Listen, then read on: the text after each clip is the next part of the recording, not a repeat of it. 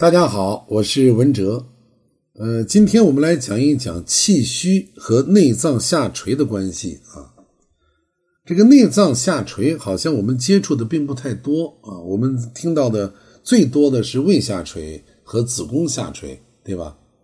其实这两个呀也是非常常见的内脏下垂，而且危害也是比较大的。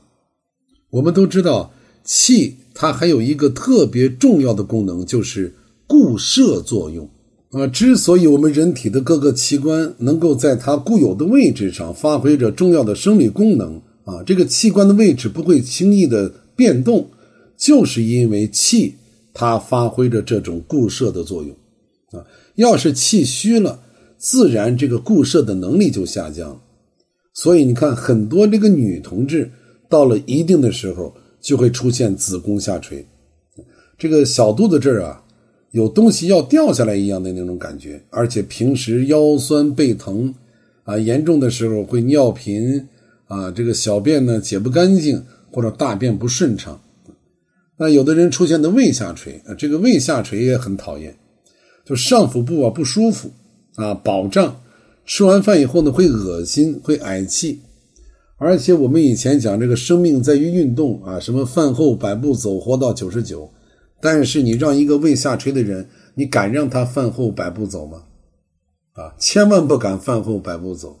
啊，吃完饭你老老实实得平躺到床上，而且一次还不能吃太多啊。而且这个胃下垂呢，它是一个长期演变的过程啊，一时半会儿呢你还不会发现啊，你也不知道是什么问题啊。长期的胃下垂就会导致消瘦、乏力、心悸、头痛啊，就像恶魔缠身一样。挥之不去，很讨厌。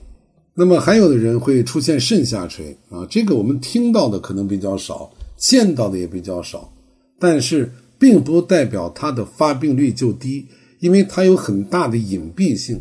嗯，就是这个肾下垂啊，它一旦发生，我们很难确认这就是胃下垂啊。我们要想确认的话，必须得通过一个机会。在这个专业的医师的检测之下，我们才能知道啊，原来自己的这些症状是肾下垂，因为他们有特定的症状，让我们一眼就能够判别出来，就能感知自己是肾下垂了啊，就像感冒发烧一样啊，它有些症状是非常明确的，我们一眼就能知道，哎，他是感冒了，他是发烧了，而肾下垂不是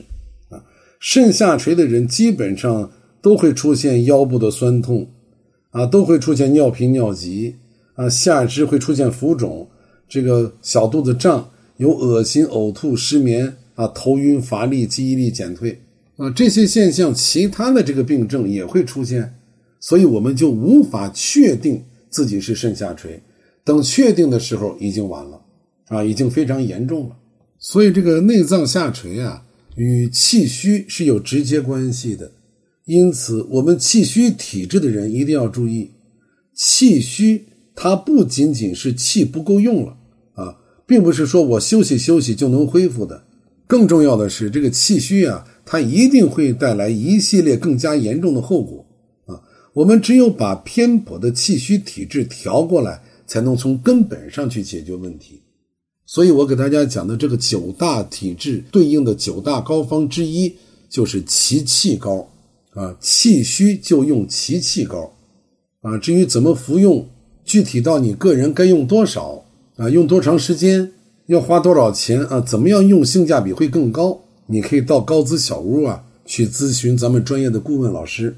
那还不知道怎么进入高资小屋的听友啊，你要记住这个号啊，SK 三幺九八二八零幺五啊，我再重复一遍啊，SK 三幺九八。二八零幺五，哎，你加这个号就可以进入到高资小屋。